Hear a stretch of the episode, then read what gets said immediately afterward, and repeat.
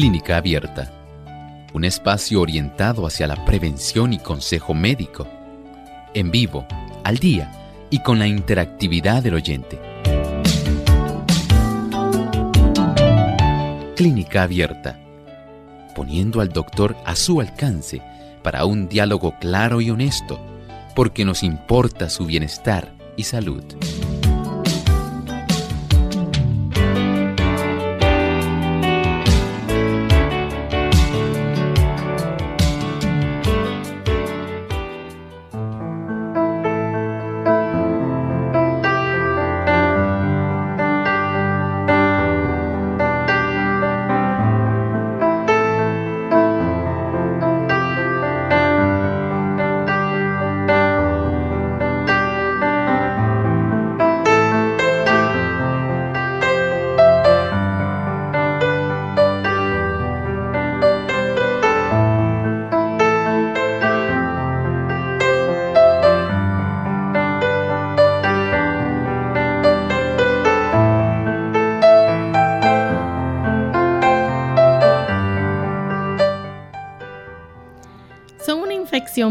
Que puede afectar principalmente las glándulas salivales que se encuentran cerca de los oídos. Hoy en Clínica Abierta vamos a estar hablando acerca de las paperas.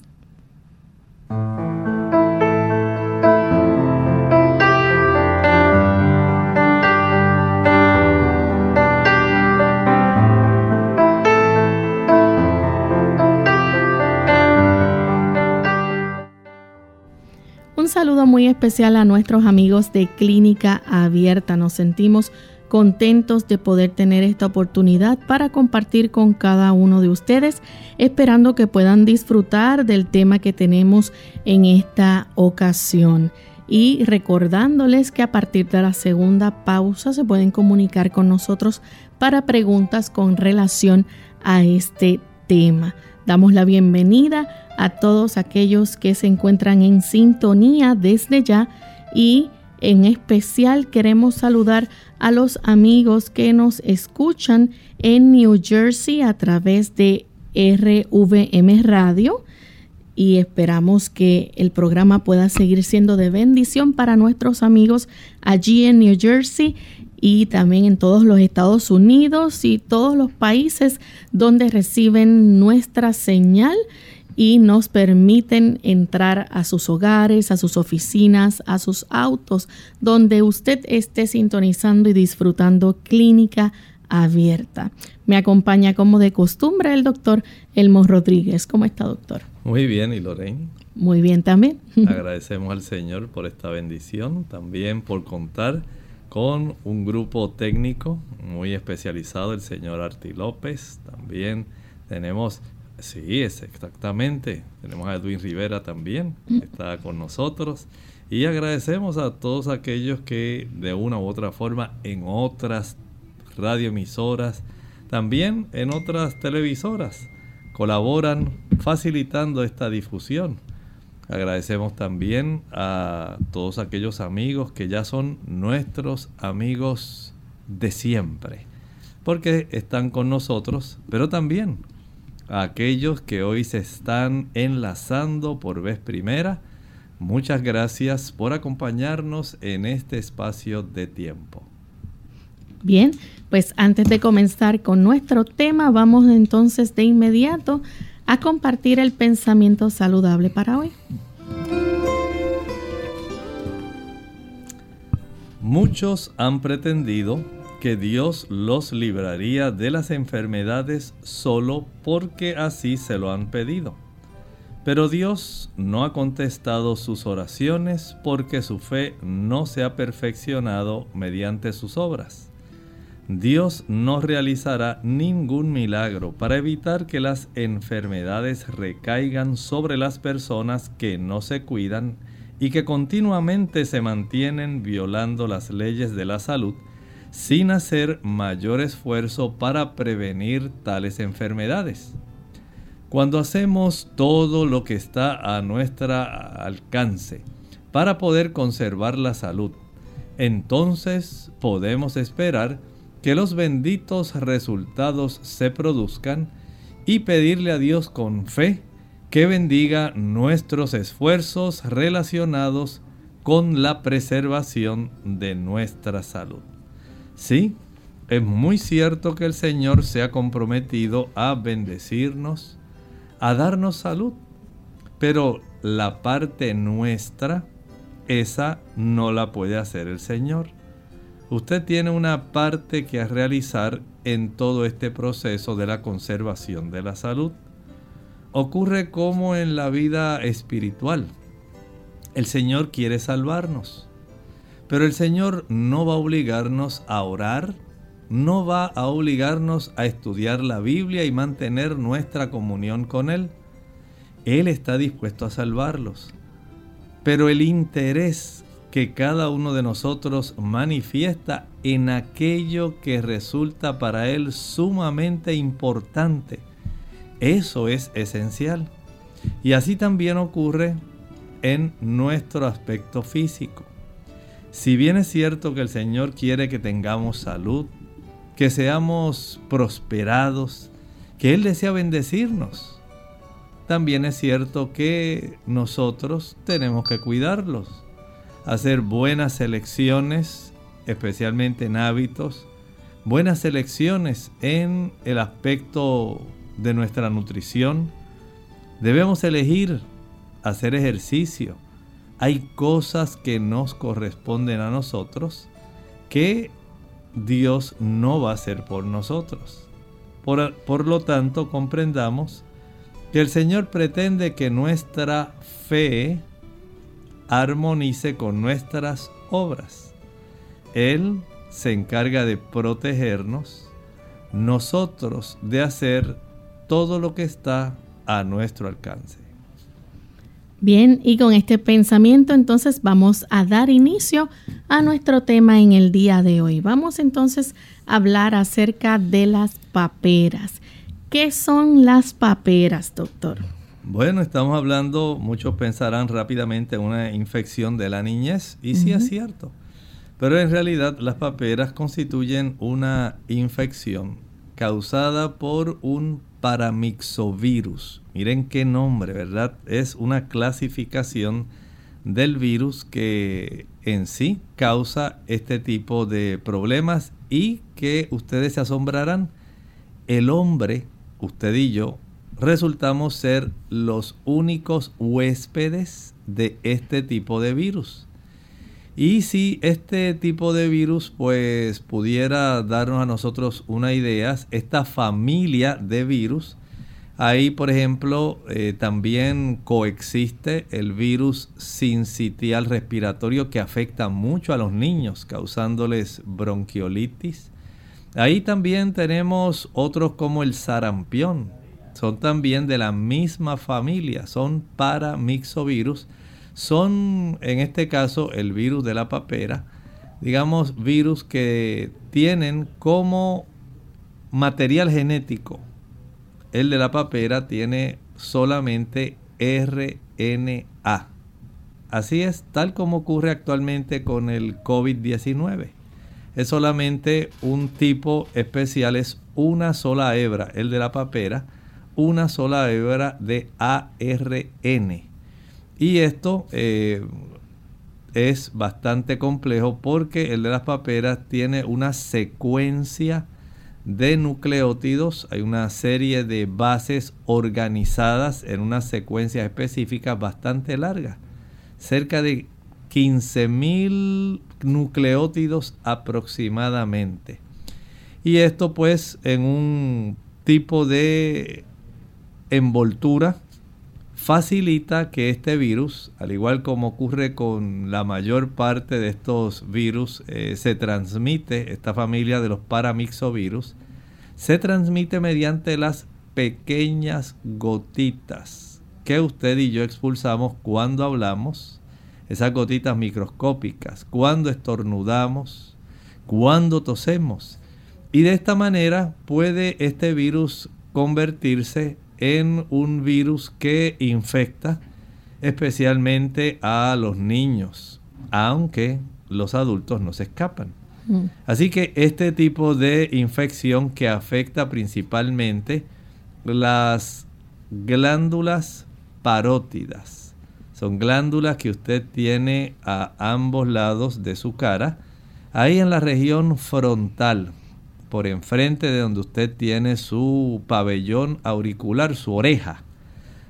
Ahí enfrentito está precisamente esa glándula, la glándula parótida, la derecha, la izquierda.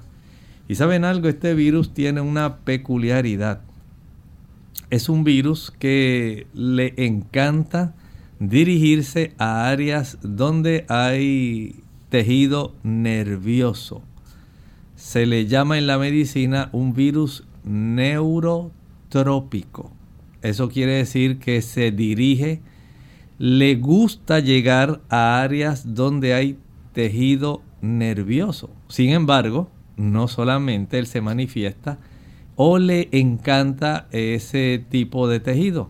Hay otras áreas que este virus puede estar afectando, además de estas glándulas que todos tenemos, las glándulas parótidas, y este virus pues entonces causa al infectar al ser humano una inflamación de esas glándulas parótidas y le llamamos entonces paperas. Doctor, eh, ¿los brotes de paperas se han controlado? Aunque existen, ¿verdad? Todavía. Sí, miren, gracias a Dios, aunque ustedes no lo crean en la historia, desde la época de Hipócrates se han registrado en un libro que él escribió, escribió, este libro se llamaba el libro de epidemiología. Estamos hablando de unos 500 años antes de nuestro Señor Jesucristo. Y en esa época este médico pudo eh, constatar este tipo de inflamación que se estaba desarrollando ya en esa época, así que usted puede tener una idea de que esto no es un virus que pudiéramos decir es nuevo, porque en realidad no lo es. Ya nosotros en la historia hemos podido enfrentar este tipo de situación y no fue Lorraine, sino hasta el 1930. Allá hubo dos investigadores, Johnson y Good Pasture. Ellos aislaron este virus, noten ustedes, se registra, quién sabe cuántos siglos antes ya existía, pero Hipócrates lo registra. Y básicamente podemos entonces ya hasta el 1930, básicamente el siglo pasado, es casi ahora se van a cumplir unos 90 años, 89, 90 años, de que esto está, ha sido básicamente aislado, se ha descubierto, y desde ahí Lorraine, básicamente para la época de los 60, 1960, 63 fue cuando surgieron las vacunas contra las paperas. Esto ha permitido que haya una ocurrido una gran disminución en los casos, aunque en algunos años recientes se han visto brotes, resurgencia de este virus. Actualmente podemos decir que está prácticamente controlado, aunque esporádicamente ocurren algunos brotes. Y esas personas que eh, a quien les ocurre estos brotes, ¿verdad? De paperas, ¿es porque no se han vacunado? Bueno, generalmente ha sido así, eh, tiende a ocurrir en niños, ha ocurrido también en adultos. Eh, en los adultos este tipo de situación de infección resulta bastante preocupante eh, porque puede entonces traer otras complicaciones. Recuerden que es un virus neurotrópico, tiene una buena afinidad por el tejido nervioso y hay complicaciones que pueden entonces traer eh, situaciones al sistema nervioso central y a las meninges por ese tipo de afinidad tan grande que este virus siente por el tejido nervioso. Bien, y cuando hay complicaciones que ocurren, ¿verdad? Por, por este virus, la persona pues eh, sufre complicaciones que puedan ser graves que, que le afecta mayormente. No, sí, hay complicaciones serias. Eh, hay personas que padecen, llegan a padecer de encefalitis, mm. de meningitis, especialmente meningitis aséptica. No hay bacterias, es solamente la presencia del virus. También hay complicaciones muy serias como la pérdida de la audición. Recuerden que nuestro nervio auditivo, el virus va a tener una, como dijimos, afinidad por el tejido nervioso. Y como tiene este neurotropismo, afinidad por nervios, los pares craneales, incluyendo el nervio auditivo, no se escapa al embate que este virus puede producir. De tal manera que esta, la pérdida de la audición, entre muchas otras complicaciones, podemos decir que es una de las más importantes. Bien, vamos a hablar entonces un poco acerca de los síntomas, pero cuando regresemos de esta breve pausa, ya volvemos.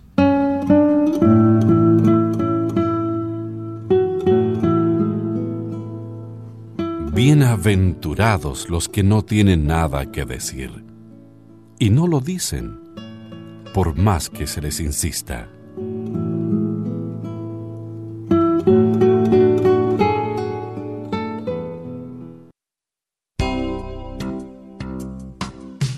Mucho antes de sentir sed, la deshidratación se manifiesta en forma de cansancio.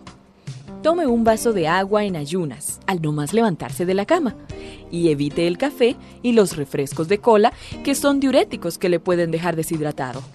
Además, evite las bebidas azucaradas. Nada como el agua pura, preferentemente entre comidas, para mantenerse en plena forma.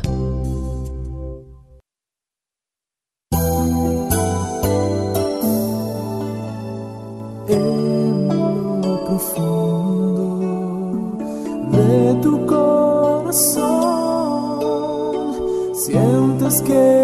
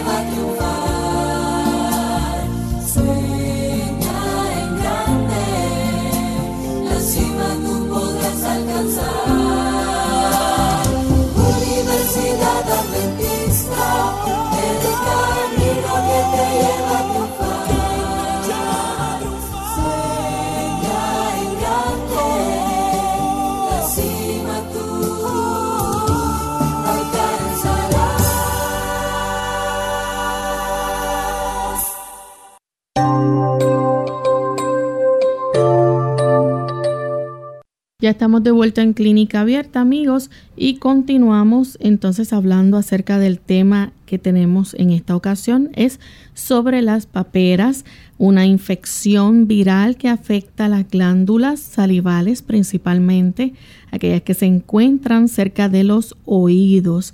Y aunque ha sido, ¿verdad?, eh, bastante controlado durante el tiempo, ¿verdad?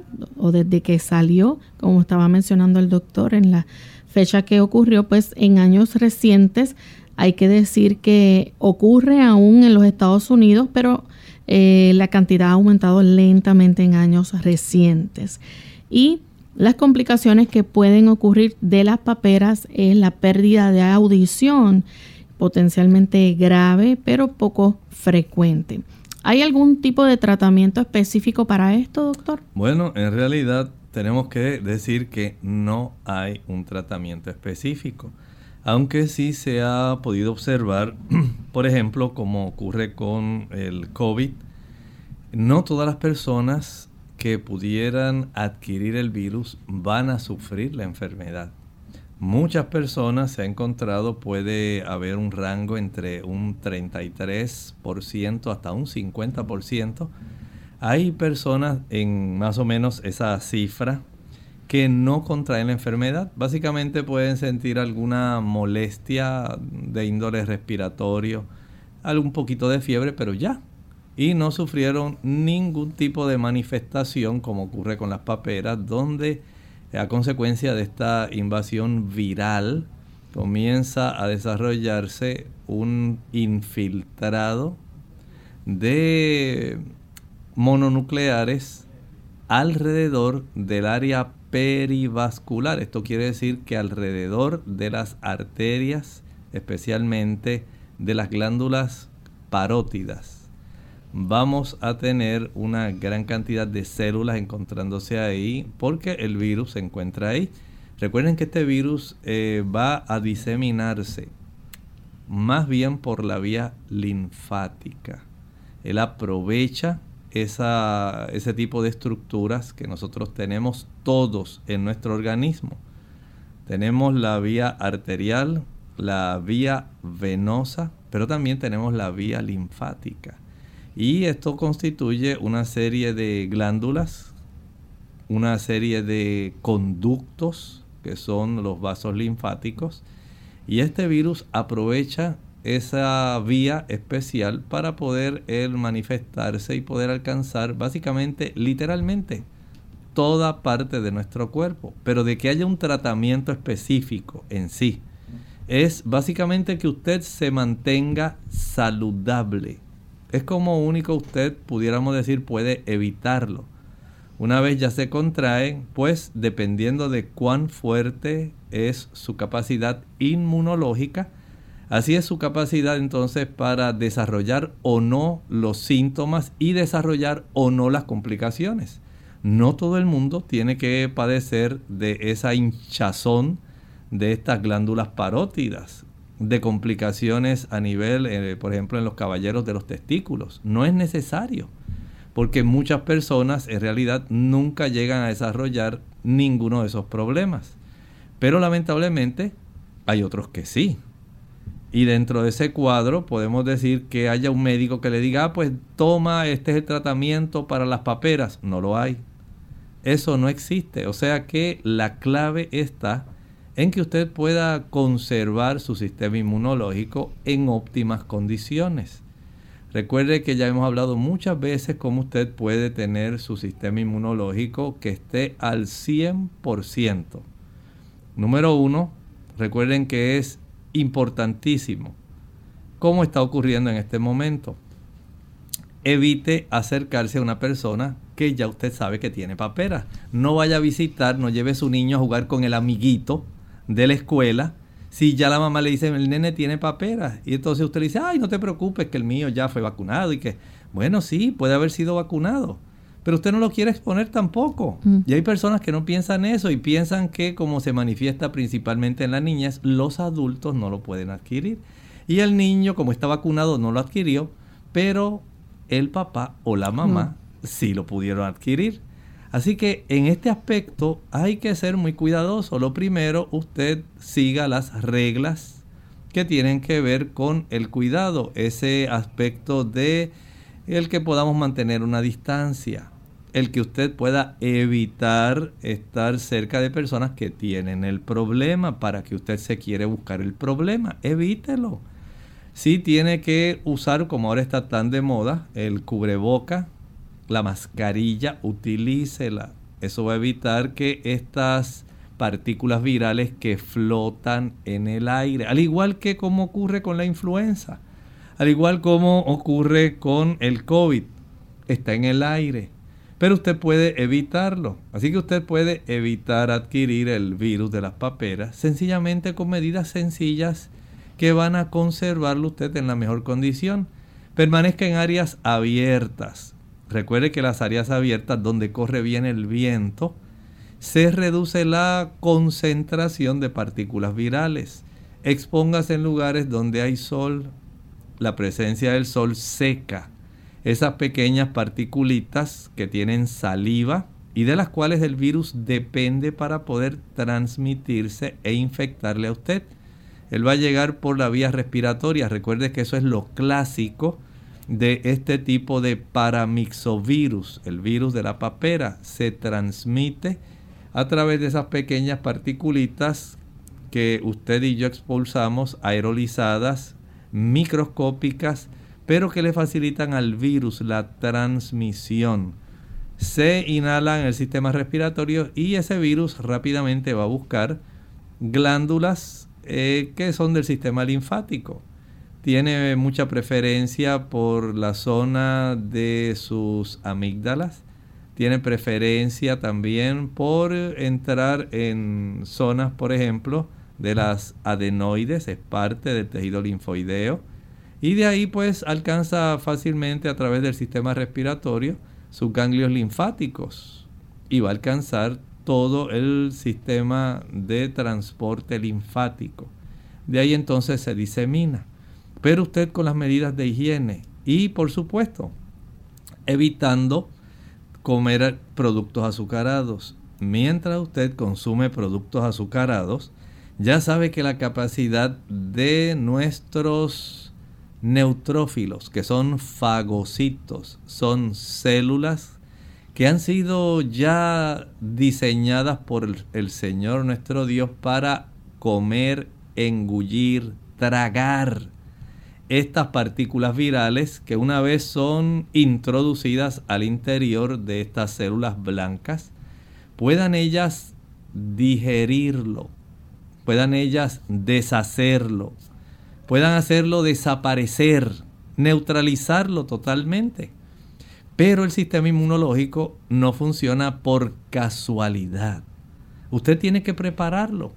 Tal como leímos en nuestra lectura introductoria al programa de hoy, hay cosas que usted tiene que hacer. Mm. Y una de ellas es evitar los jugos, maltas, refrescos, bombones, helados, paletas, bizcochos, galletas, flanes, chocolates, tembleques, brazos gitanos, turrones. No lo puede usar porque usted le enlentece, hace que esos fagocitos, que esas células blancas encargadas de tragarse a estos virus, no lo puedan hacer.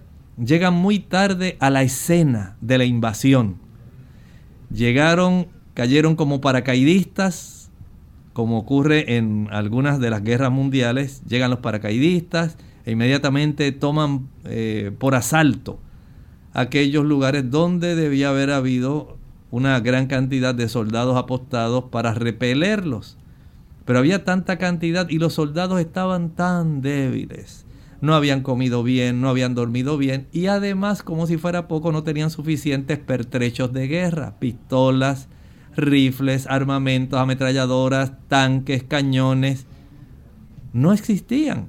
Y cuando llegó el virus los tomó a todos por asalto, los venció.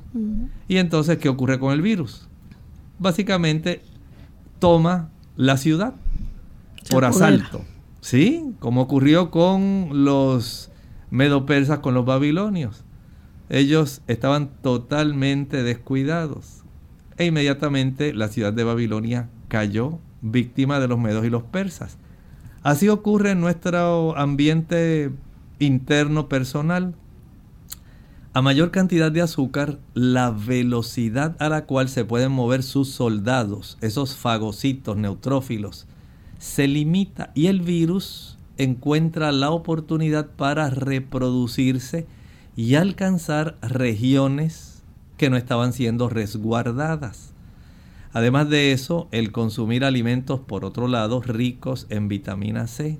Ya usted sabe que la vitamina C es poderoso antioxidante también alimentos que contengan, digamos, la vitamina E, otro antioxidante, el selenio, tan importante para evitar condiciones virales. Aprovechelo.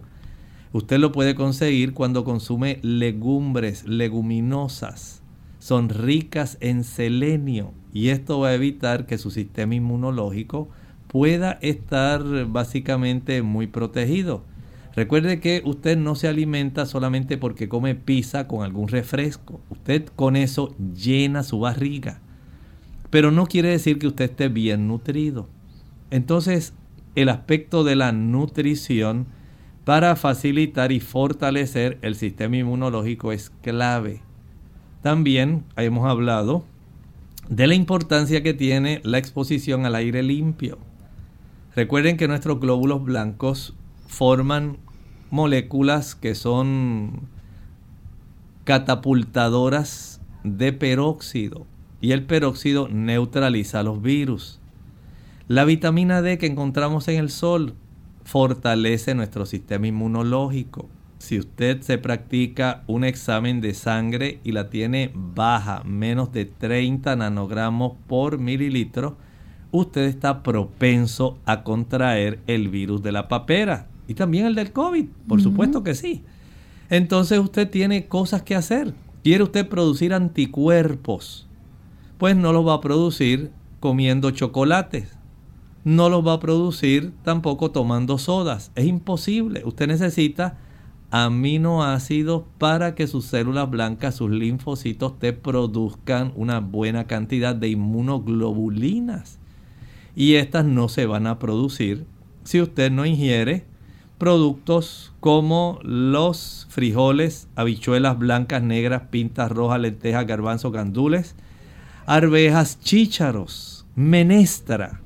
Si usted no consume esos productos, si no consume almendras, nueces, ajonjolí, coco, si usted no consume arroz integral, trigo integral, cebada, centeno, millo, quinoa, no va a producir ese tipo de inmunoglobulinas.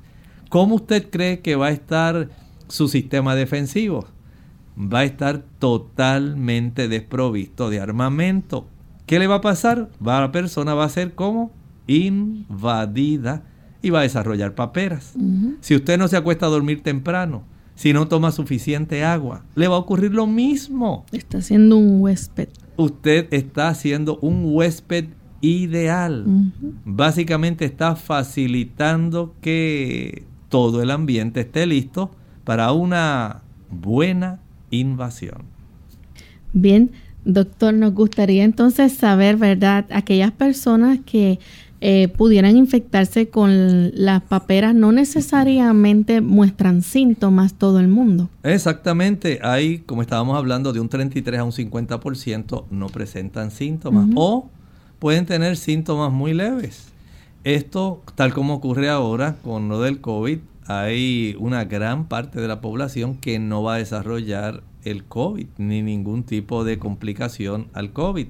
Ellos pueden convertirse en portadores asintomáticos. Quiere decir que aunque el virus llegó donde ellos, no les ha podido vencer, no ha podido tomar por asalto las murallas, no ha podido aniquilar a todos esos diferentes tipos de soldados que están ahí apostados y dispuestos, porque están sencillamente en una oportunidad muy defensiva, muy adecuada. Tienen todos los pertrechos de guerra, pero lamentablemente Lorraine, en una gran cantidad no va a ser así. Y van a, entonces a desarrollar serias complicaciones después que el virus ha estado siendo incubado en esta persona. Vamos a hacer nuestra segunda pausa y cuando regresemos continuaremos hablando más sobre las paperas y, usted puede hacer también su pregunta con relación a este tema. El calcio es uno de los minerales más importantes que nuestro cuerpo necesita para mantener una salud óptima, ya que es el responsable de infinidad de procesos indispensables para su buen estado. Golpes en la cabeza. Hola, les habla Gaby Zabalúa Godard con la edición de hoy de Segunda Juventud en la Radio, auspiciada por AARP. Todos los años, Dos millones de personas se golpean la cabeza.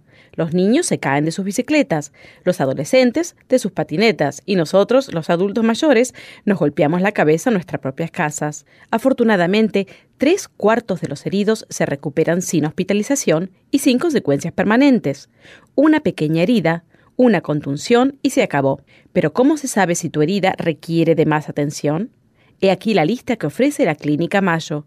Si tienes dolor de cabeza, si pierdes el conocimiento, si te sientes confundido, si pierdes la memoria o si sufres de una repentina parálisis parcial, entonces necesitas atención médica inmediata. Si padeces alguno de estos síntomas, concurre al médico a la sala de emergencias porque un golpe en la cabeza puede costarte la vida. La pérdida de conocimiento, aun por un periodo corto, puede afectar al cerebro. La hemorragia cerebral puede causar compresión y derivar en daño permanente. Una herida en la cabeza puede provocar un deterioro mental. Si te das un golpe en la cabeza y presentas algunos de los síntomas que indican que podrían tratarse de algo serio, busca atención médica inmediatamente. El patrocinio de AARP hace posible nuestro programa. Para más información, visite aarpsegundajuventud.org. Clínica Abierta.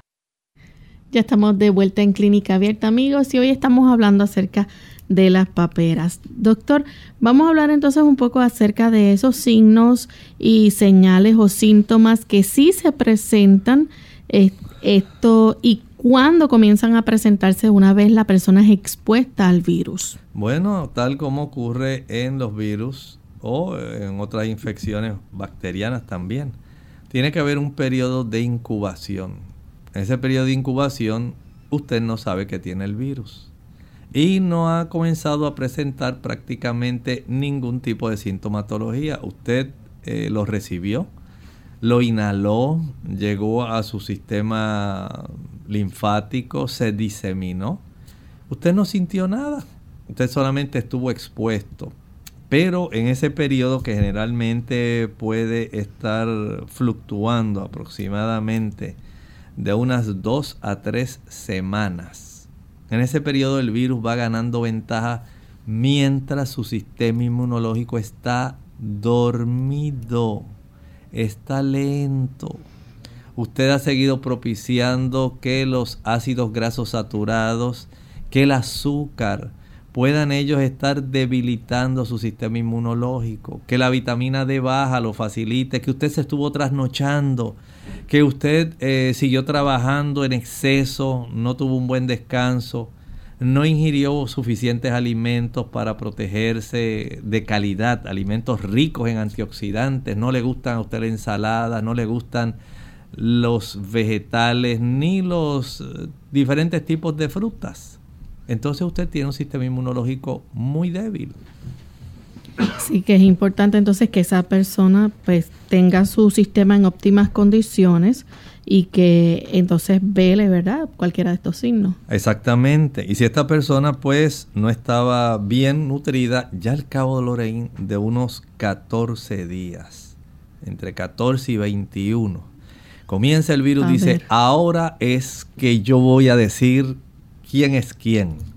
Y el virus comienza ese proceso de hacerle saber a usted que él está presente dentro de usted. Y usted empieza a sentirse febril. La fiebre comienza a aumentar, a aumentar entre 101 y 104 grados Fahrenheit. Estamos hablando ya de 38.5, 39 hasta 40 grados. Así que la fiebre es ya un indicio de que nuestro cuerpo está tratando de combatir la viremia. Eso quiere decir que nuestro cuerpo se dio cuenta, tarde, pero se dio cuenta, de que súbitamente el enemigo estaba entre sus ciudadanos y que estaba bien armado y que estaba luchando. Y el cuerpo ahora comienza a tratar de responder lo mejor que puede con los armamentos que tiene. Y nuestro cuerpo al elevar la temperatura trata de facilitar que nuestros glóbulos blancos puedan llegar más eficientemente a la zona donde se encuentra la multiplicación de estas partículas. Claro, ya para esa ocasión, usted puede estar seguro que está básicamente en la sangre en todos lados. Y entonces comienzan ya una serie de síntomas. Por ejemplo, la persona comienza a sentir que le duelen las glándulas parótidas, las que usted tiene ahí a ambos lados de la cara, enfrente de sus pabellones auriculares, de sus orejas. Ahí, en esa área donde usted siente que están los cóndilos de la mandíbula, cuando usted abre y cierra la boca, ahí en esa área, enfrentito, justamente ahí, están estas glándulas. Y estas glándulas comienzan a inflamarse. Recuerden que hay una gran cantidad de infiltración de mononucleares. Células de nuestra sangre que dicen, ah, por aquí anda el virus. Y comienza a ocurrir este tipo de invasión que hacen que estas glándulas se inflamen, puede ser de un lado o puede ser de los dos lados de la cara.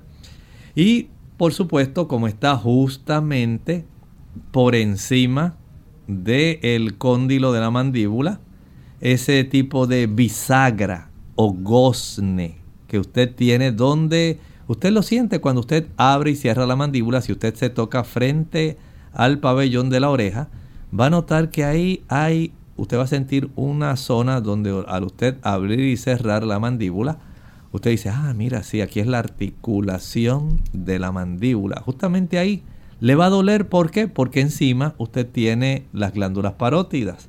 Así que cuando usted mastica o traga, va a sentir este tipo de malestar. Básicamente, la inflamación de las glándulas y la fiebre van a comenzar a desarrollarse, digamos, como un dato característico. En medicina se habla de un dato patognomónico. Es algo eh, que se observa típicamente. Así que ya tenemos dos de los síntomas de este cuadro clínico. Doctor, ¿y también la persona puede llegar a perder el apetito? Claro, ustedes se imaginan una persona que tiene fiebre. El cuerpo restringe el deseo de ingerir. ¿Por qué? Quiere dar la mayor oportunidad al área del hígado para que el hígado pueda tratar de utilizar una gran cantidad de aminoácidos en facilitar la producción de precursores que eventualmente las células blancas van a utilizar para producir inmunoglobulinas.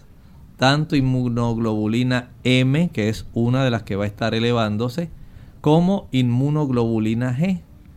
Y por, por esto no puede él distraerse haciendo otros procesos. Por eso el paciente cuando está febril, básicamente va a perder ese deseo y ahora peor todavía. Añádale el dolor que usted siente cuando mastica.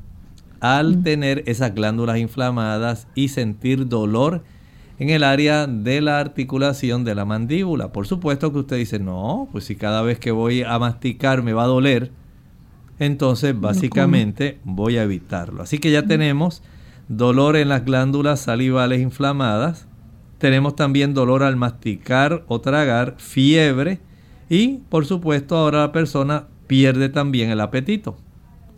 También puede darle dolor de cabeza por la misma fiebre. Claro que sí, este tipo de invasión.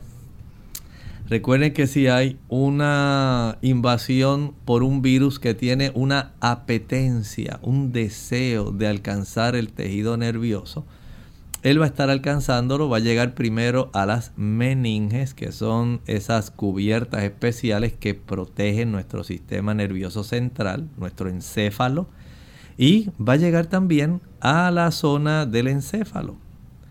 Cuando esto ocurre, la persona va a sentir mucho malestar, especialmente cuando llega a esas áreas de las meninges. Y la viremia, las toxinas que se generan, todo esto va a facilitar que haya ese dolor de cabeza. También es posible que pueda sentir dolores musculares. Claro que sí. No solamente eso, dolores musculares y también debilidad y fatiga. O sea, el cuerpo le está diciendo a usted, tienes que descansar, tienes que dejarme trabajar, ya que le facilitaste la entrada. Ahora debes dejar que yo trate de poder combatir adecuadamente este tipo de infección. Así que tenemos ya parte de este cuadro clínico básicamente armado. ¿Cuándo entonces es importante que hable con el médico sobre esos síntomas de papera? Tan pronto un padre o una madre ve que su hijo empieza a tener estos signos o síntomas de las paperas, usted inmediatamente debe consultar con su médico. Recuerden que las paperas son condiciones infectocontagiosas.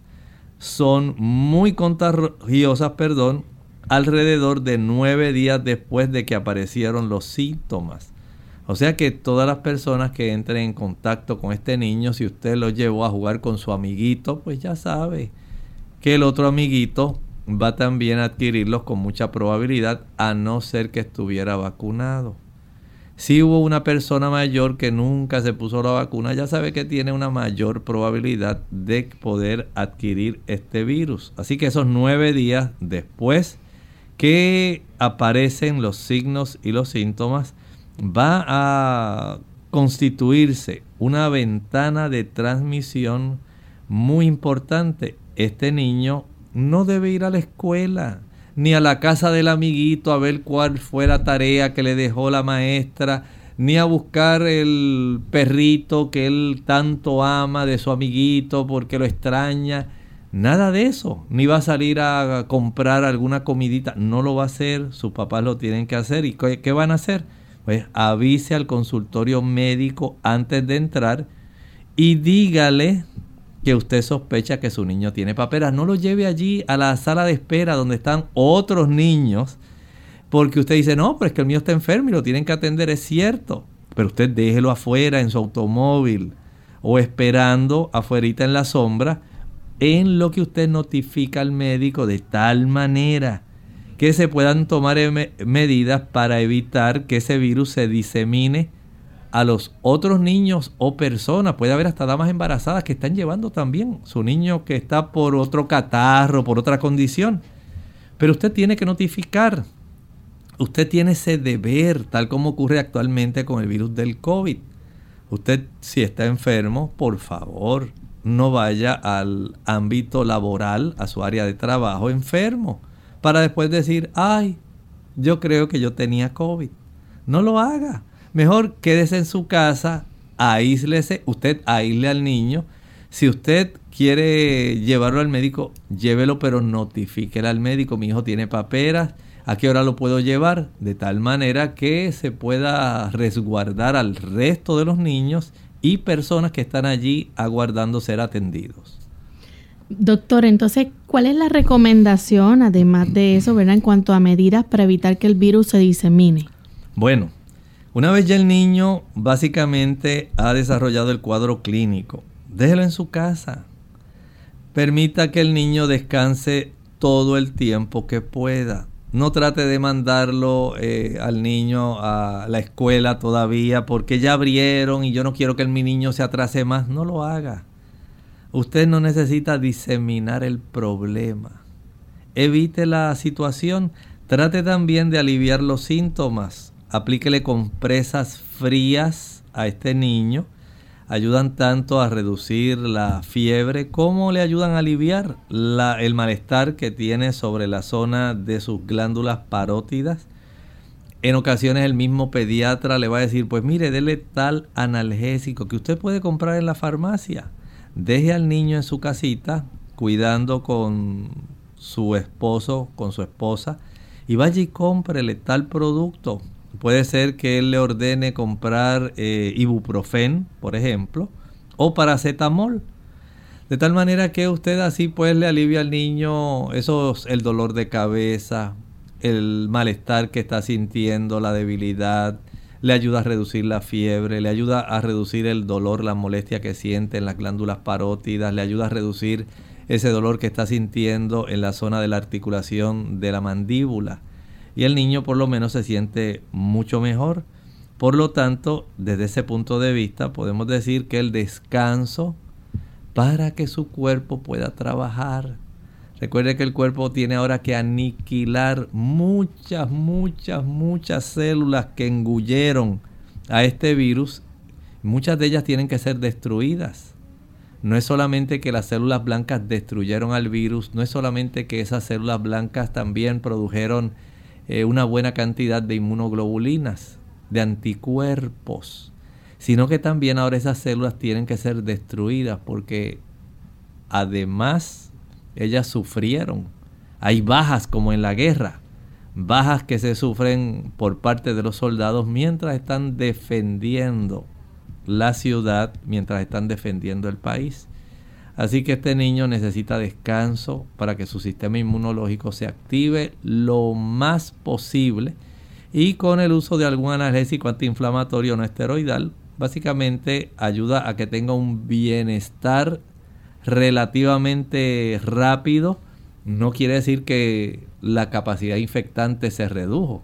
Se redujo la sintomatología, pero esos nueve días en los cuales el niño resulta ser un transmisor, debe el niño quedarse en casa resguardado. Entonces, doctor, aparte de esto, ya sabemos, ¿verdad?, que las paperas no son tan frecuentes, pero es posible también que eh, pudiera estar confundiéndose con otra enfermedad, estos síntomas. Sí, sí, porque miren, si el dato distintivo del desarrollo de paperas constituye la inflamación en esa área de las parótidas, no siempre que se inflaman quiere decir que la persona tiene papera. No quiere decir que porque está inflamada, si no tuvo fiebre, no tiene dolor de cabeza, no tiene malestar, no hay debilidad. Básicamente en ocasiones puede haber una obstrucción de esa glándula salival.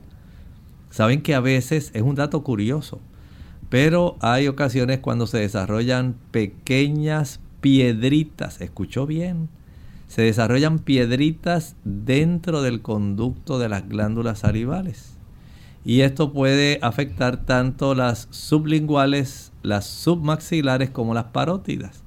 Y esto puede facilitar que haya ese tipo de inflamación en esa área sin que necesariamente sea porque el niño tenga paperas. O también puede ocurrir que esas glándulas parótidas se inflamen a consecuencia de otro virus que no necesariamente puede ser de las paperas y que no necesariamente tiene que dar todo el cuadro clínico que hemos estado hablando. Bien, ¿hay causa para que se disemine entonces? Sí, podemos decir, como hemos estado hablando, la razón principal es la presencia de este virus en esas gotitas que se inhalan, que básicamente se expulsan por la saliva de una persona cuando estornuda, cuando tose. Y también, escuche esto, cuando se comparten utensilios de la persona enferma hacia una que no está enferma. No, yo como de tu misma cuchara porque no te preocupes a mí que ya eso, cuando yo era chiquito me vacunaron y eso no me va a pasar. Bueno, puede ser que usted no recordó cuál fue la vacuna que le pusieron y no era la de paperas. Puede ser que haya sido otra. Y usted lamentablemente pues ahí básicamente al compartir con el mismo utensilio le facilitó la transmisión del virus a usted mismo.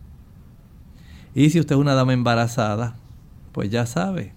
No, si ese es el hermanito, el muchachito no le va a pasar nada porque si no lo vacunó, ya sabe que tiene una mayor probabilidad de desarrollar este problema. Doctor, y entonces, por ejemplo, ¿cuáles son esas complicaciones de papera que implican, verdad, inflamación de alguna parte del cuerpo? Bueno, hay complicaciones serias. Por ejemplo, los testículos. Se desarrolla una condición que se le llama orquitis. A esta condición lo que hace es que los testículos están inflamados, puede ser uno o puede ser ambos especialmente un hombre que ha pasado por la pubertad. Esto le produce bastante dolor al caballero y por lo general afortunadamente no conduce a la incapacidad de tener hijos y de que resulte estéril. Hay muchas personas que dicen, no, ten cuidado que si esas paperas te dan y se te bajan a los testículos. En realidad no es que se bajen a los testículos. Recuerde que el virus está en todo el cuerpo pero por alguna razón tienen cierta predilección por órganos específicos y si usted no tiene un buen sistema inmunológico, los testículos pueden ser blanco de ataque y desarrollar orquitis.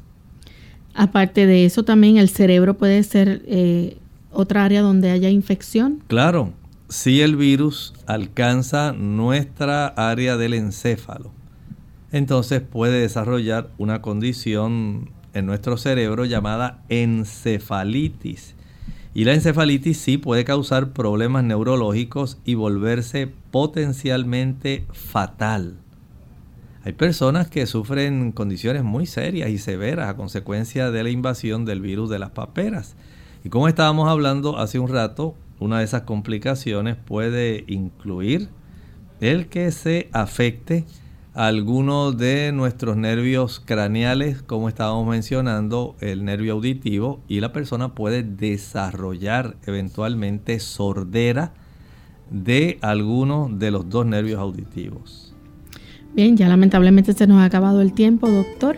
¿Algo más que quiera informarle a nuestros amigos? Recuerden que este tipo de infección puede causar también meningitis, puede hacer que la persona sufra inflamación del páncreas, pancreatitis, y puede ocurrir, como estábamos mencionando, pérdida de la audición, pueden desarrollarse problemas en el músculo cardíaco, puede desarrollarse un tipo de latido anómalo y si la dama está embarazada y la contrae, puede incluso hasta inducir aborto espontáneo. Por lo tanto, usted sea muy cuidadoso, sea una persona precavida y recuerde, las paperas son transmisibles cuídese adecuadamente y cuide a sus niños. Bien, hemos llegado al final de este programa. Agradecemos a todos por la sintonía y les invitamos a que mañana nuevamente nos acompañen a la misma hora. Estaremos compartiendo con ustedes consultas de nuestros amigos que nos escriben y también que nos llaman a través ¿verdad? de las líneas telefónicas para hacer sus preguntas. Así que de esta forma nos despedimos y compartimos este pensamiento final. El pensamiento final está en la tercera epístola del apóstol Juan, ese único capítulo y ese último versículo 15. La paz sea contigo. Recuerden que en la escritura nos habla de que Jesús es el que nos da la verdadera paz, no es la ausencia de problemas, es básicamente estar en paz con Dios. Dice Romanos capítulo 5 versículo 1. Justificados pues por la fe, tenemos paz para con Dios por medio de nuestro Señor Jesucristo. A través de Jesús tenemos el perdón de nuestros pecados. El pecado es lo que nos aleja de Dios, es lo que nos aísla. Pero el Señor quiere reunirse con nosotros, quiere que estemos con Él como único eso se logra es a través de el que podamos aceptar los beneficios del sacrificio de Cristo, su vida inmaculada, su justicia que se nos acredita. El arrepentimiento, la confesión, el apartamiento del pecado por virtud del poder que Cristo ha dejado aquí de su Espíritu Santo, nos pone en paz con Dios. ¿Está usted en paz con Dios? Dios aguarda por usted. Nosotros nos despedimos y será entonces hasta el día de mañana en otra edición más de Clínica Abierta. Compartieron con mucho cariño el doctor Elmo Rodríguez Sosa y Lorraine Vázquez. Hasta la próxima.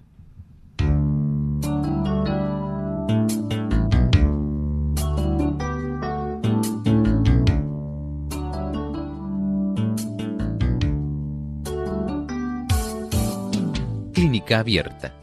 No es nuestra intención sustituir el diagnóstico médico. Antes de poner en práctica cualquier consejo brindado en este programa, usted debe consultar con su médico. Hasta la próxima.